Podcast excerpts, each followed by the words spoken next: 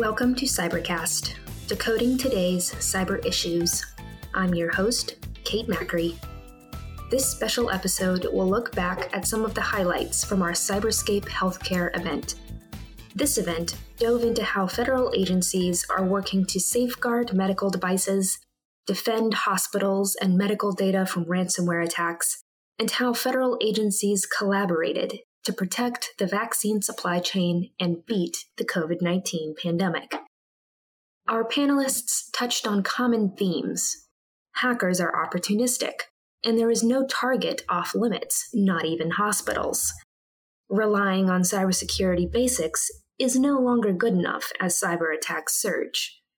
And even as the threat of COVID 19 wanes, cyber threats against the healthcare sector are growing exponentially. Tamara Lilly, Assistant Inspector General for the Office of Audit Services at the Department of Health and Human Services, said she saw a surge in cyber attacks against the department at the beginning of the COVID 19 pandemic what we saw and found our role to be is to leverage the community, other um, OIGs, as well as our knowledge accumulated through the years to offer that. And in fact, uh, met uh, several times with leadership at HHS to share our observations in the way of weaknesses and vulnerabilities that we had revealed through our audit work so mm-hmm. that the resources could be applied to ensure that the systems were as safe as they could be, that there were no um, uh, additional threats introduced. And so that's where we believe we had the most impact and value from our perspective. And what we saw, especially during COVID, was an increase in attacks that had been occurring already and had been increasing through the years against the healthcare industry, which included, includes HHS and all their agencies and components and um, business partners. And so what we saw was not new uh, what we saw was a significant increase in uh, um, ransomware. I mean, mm-hmm. you cannot pick up the paper these days and not see uh, a healthcare entity these days not being impacted. But we saw a rapid increase of that attack during COVID, especially in the early months. DDoS attacks. So literally HHS, I think reported that the DDoS attack they suffered in March of 2020 was um, it, definitely the largest for themselves, but according to them, maybe the largest for any federal government agency. So what we saw that was an attempt by the attackers just to find a way in, just to, and if they couldn't find a way in, they certainly wanted to slow down you know, surprising and disappointing to us as a as a as a world the wanting to move rapidly to find a cure. They were trying, in some cases, to slow down the entire process to disrupt communications.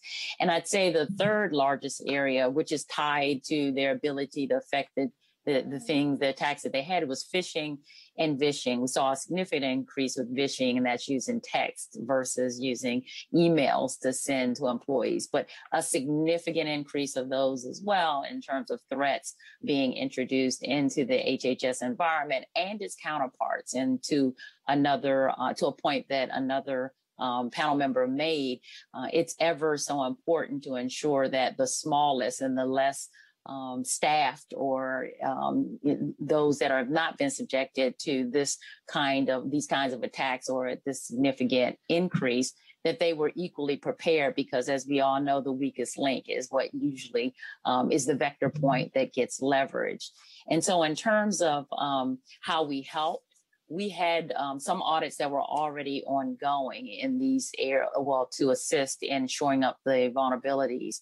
And so what we continued to do is um, and in fact we opened communications because there were a lot of new executives and professionals that had joined in to assist hhs and may not have been as aware of the vulnerabilities so we continue to educate them on what we saw as the top vulnerabilities uh, within the agency and opportunities to shore up areas that were more um, susceptible to an attack or as a result of an attack would need to be in place and operating effectively, such as incident response, which rose to the very top.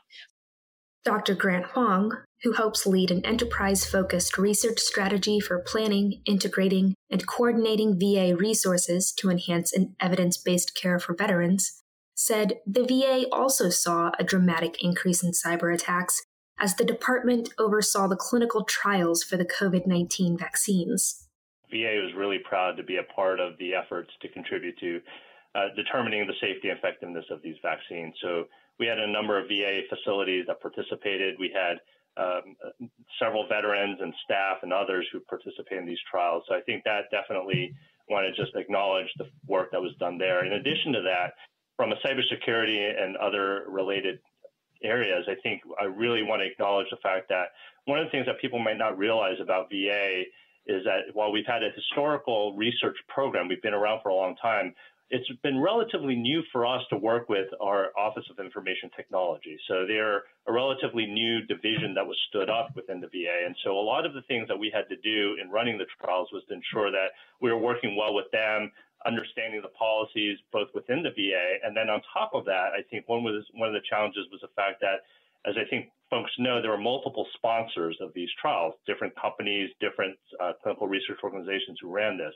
And so as a result, we had to work with all the different groups and understand their policies, their activities, their operations, and the like. And so again, with acknowledgement to our Office of Information Security within our Office of Information Technology within VA, they helped us get through some of those issues and to make sure that our veterans, as well as our investigators and staff, could focus on what was the critical piece, which was running the studies. But nonetheless, there was a, a lot of learning that we had to do. There's a lot of communication that had to happen to ensure that we understood the systems, we understood how to use the systems, we had to understand, you know, what are the protections. Again, I'm not the technical expert here, but you know, through the folks of our um, Office of Information Security, they had to go through a lot of those activities, do the checks, make sure things were working as they were proper, uh, were appropriate.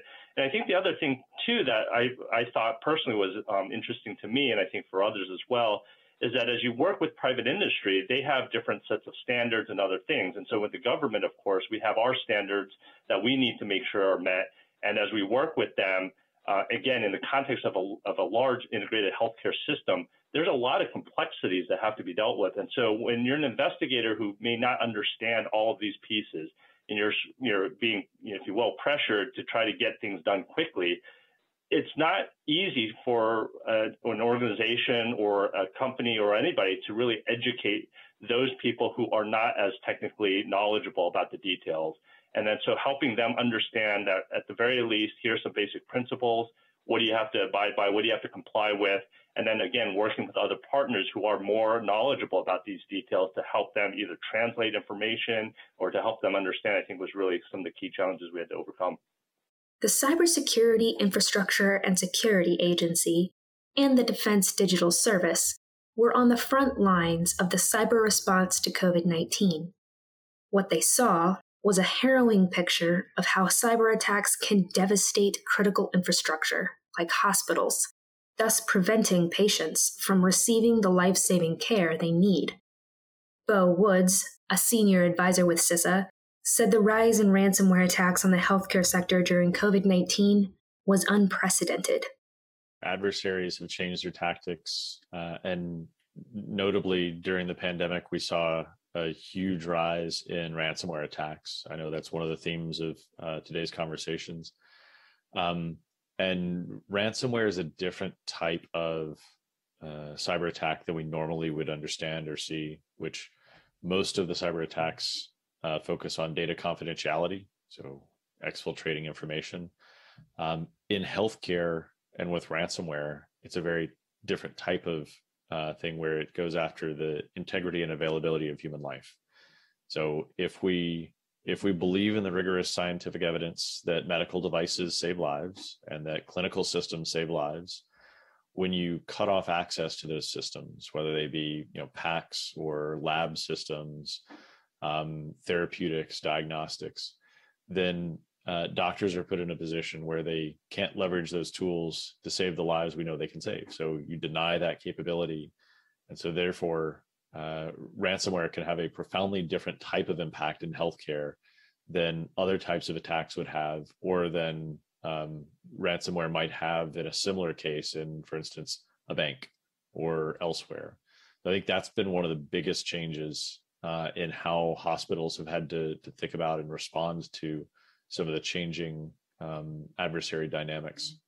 Josh Corman, another senior advisor with CISA, said the cyber attacks on the healthcare system had life or death consequences. As we continue to see fires across critical infrastructure sectors, one thing that is being revealed is um, the terms target rich cyber poor ransomware can hit anybody right? Ransomware is the scourge of the moment and it seems like we're nowhere near reaching the bottom of how low people will go right? We hope there was some honor amongst thieves but there isn't. So we're kind of decomposing this cyber poor concept into you can have three types of deficiency that make you not ready for these because it's really flourished on those that live below that security poverty line.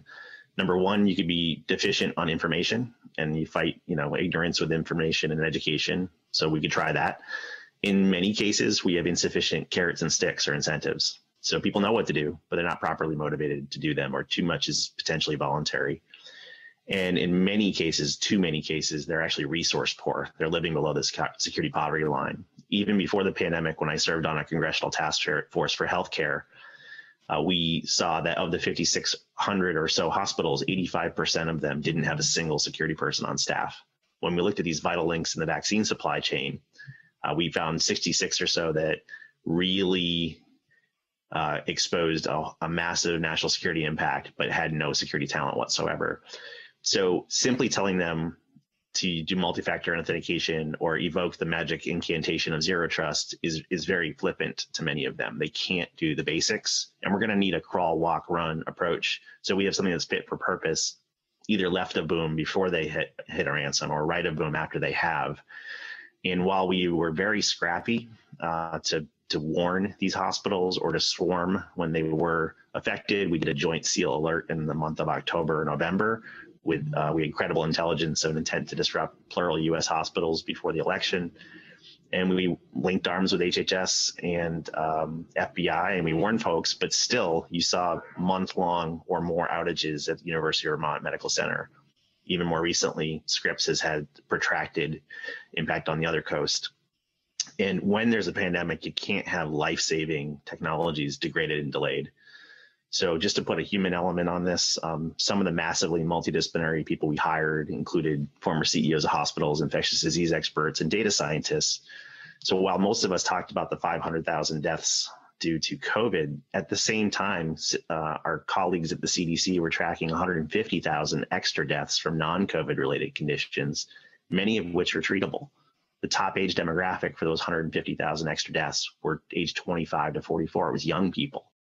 Dr. Jim Jones, director of the Criminal Investigations and Network Analysis Center, a DHS Science and Technology Directorate commissioned center of excellence supporting DHS R&D, said this rise of ransomware is due to the rapidly changing world of cybercrime, leading to ransomware as a service. The criminal organizations are opportunists, and they see this as well. They they see this opportunity that has been created and so they pivot very quickly. Criminals are not wed to the particular line of business they're in, they're wed to making money. And when they see an opportunity, they take advantage of it. In the case of ransomware, it's a relatively low skill set. Um, some kind of minimal, moderate offensive cyber skills is enough. And it's easier to monetize.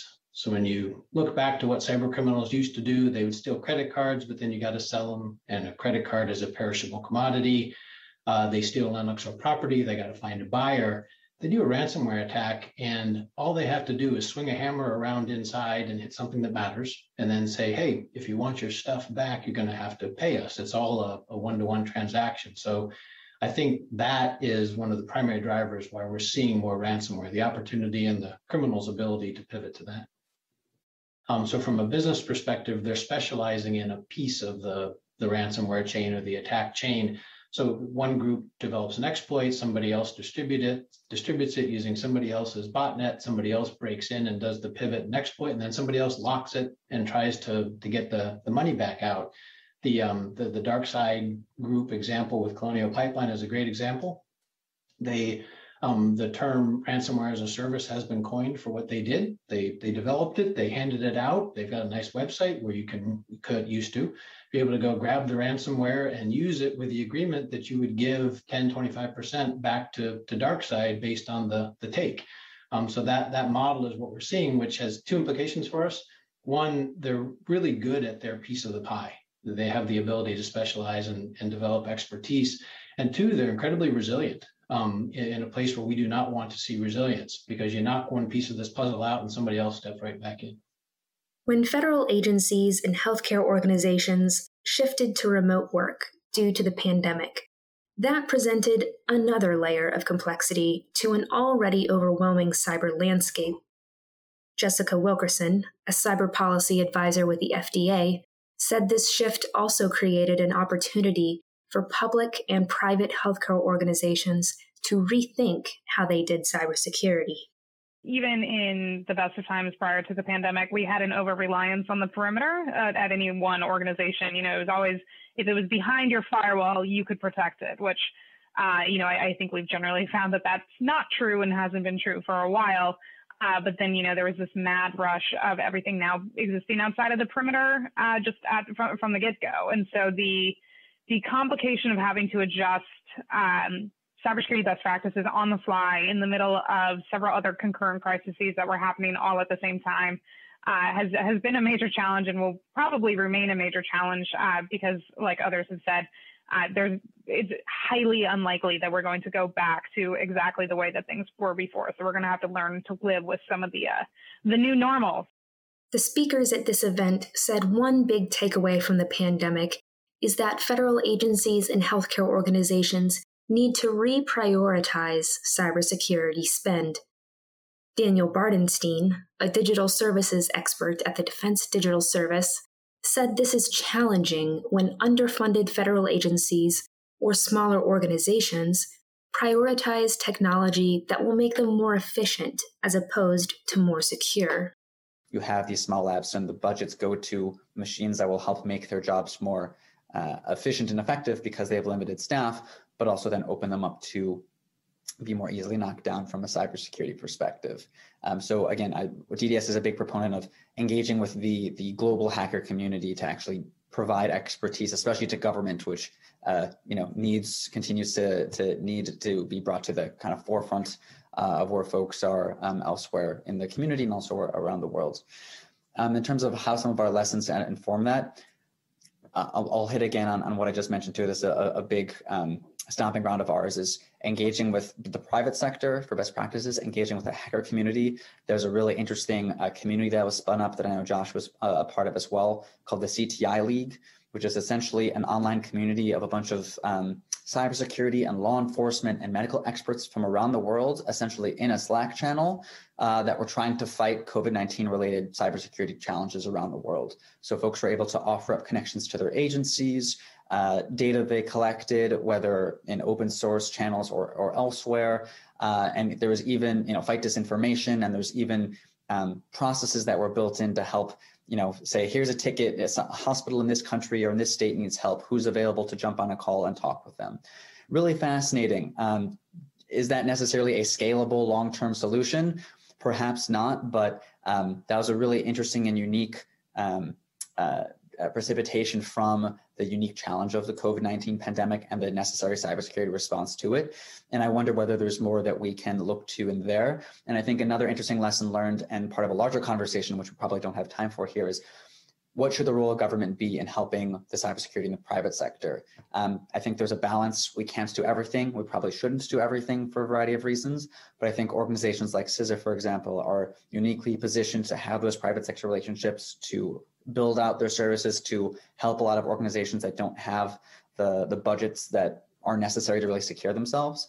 And so I think there's definitely a lot more discussion and should be more discussion about how can we better leverage government not to solve everyone's cybersecurity problems within the private sector, but to help where it's most needed. And it could be both in technology and a policy perspective. Corman said federal cyber leaders need to meet these organizations where they are. We're also going to try to like look at more crawl, walk, run, fit for purpose advice to meet people where they are. If they are target rich and cyber poor, let's not give them a multi-million dollar, multi-year authentication project. Let's look at the most important things they can do for 80-20 rule. And CISA just put out um, at CISA.gov slash bad practices, we're starting to put a stake in the ground. Instead of waving our hands about best practices that one should do, let's call out the most egregious, dangerous practices. And we just published our first two One of which is that the use of unsupported end of life software is dangerous and it materially elevates um, risks to national security, national economic security, national public health and safety. And we too often look past and, and tolerate these things for other equities and other competing interests. But the top two ways that these target rich resource poor organizations are being hit are phishing and hard coded passwords or known vulnerabilities or massively ancient and unsupported software technologies, especially the ones reachable at the internet edge, the internet exposed technologies. So we're going to have to look at this for meeting people where they are, identifying the parts of the national critical functions that carry the most risk, buying down that risk, and having a plan to get them from uh, high levels of risk and stress towards more acceptable. And that's not going to be easy. Um, so I'm encouraged that what we saw during this pandemic is a crucible to other people's points is what we discovered muscle memory and patterns and collaborations and power team ups between agencies. Instead of sticking to just one swim lane or one agency or who whose job is that we said what's right for the american public? And i think we can take some of those positive experiments and scale them sideways across other topics beyond the pandemic. Rob wood ciso of cms agreed with corman saying there's a fine line between how much cybersecurity can help or burden an organization. One other thing that I, I spend a lot of time thinking about is is how much how much security at, at, at CMS adds either uh, either helps helps people move faster or burdens people from moving faster. And and I mean I've noticed this throughout my entire career. And security teams oftentimes, like as much as we talk about helping and as much as we talk about enabling, it's oftentimes like we're still a gate. We're still slowing things down a little bit. We're, we're a little bit of friction. and, you know, if you're trying to run a race, doing so with a weight vest on is not going to help you move faster.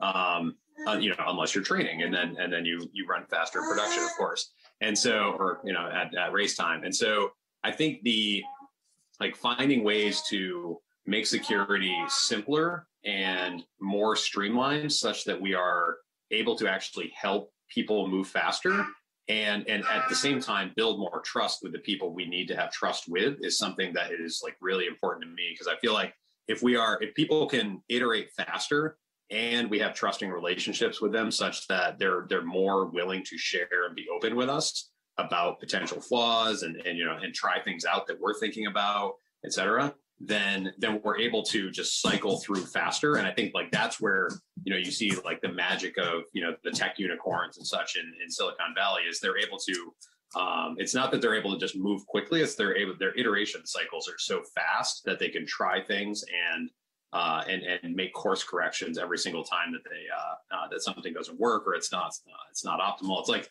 it's like the way that the Dyson vacuum was was invented. It's like uh, you know there's this there's this little uh, mini like hyper targeted um, you know innovation and and iteration loop that that is really interesting and and I think about security a lot in that in that same kind of lens. So. Dr. Huang and Lilly also emphasized the need for tailoring cybersecurity requirements and measures to individual organizations. Lilly said President Joe Biden's new cyber executive order on improving the nation's cybersecurity could jumpstart these efforts. You know, one concern is possibly that as hopefully we get to a post pandemic world, do people just ease up or just turn their attention elsewhere? So, in other words, with COVID, Uh, as again we've been talking about, there's a lot of efforts for federal agencies as well as private partners, industry partners, and others to work together. They were hyper focused. They knew that there was a particular task and mission to address. But after that, what do people do? Do people just kind of say, well, okay, you know, we just go back to our own ways? Or, you know, will the information sharing or best practices that Daniel just brought up just become less of a priority?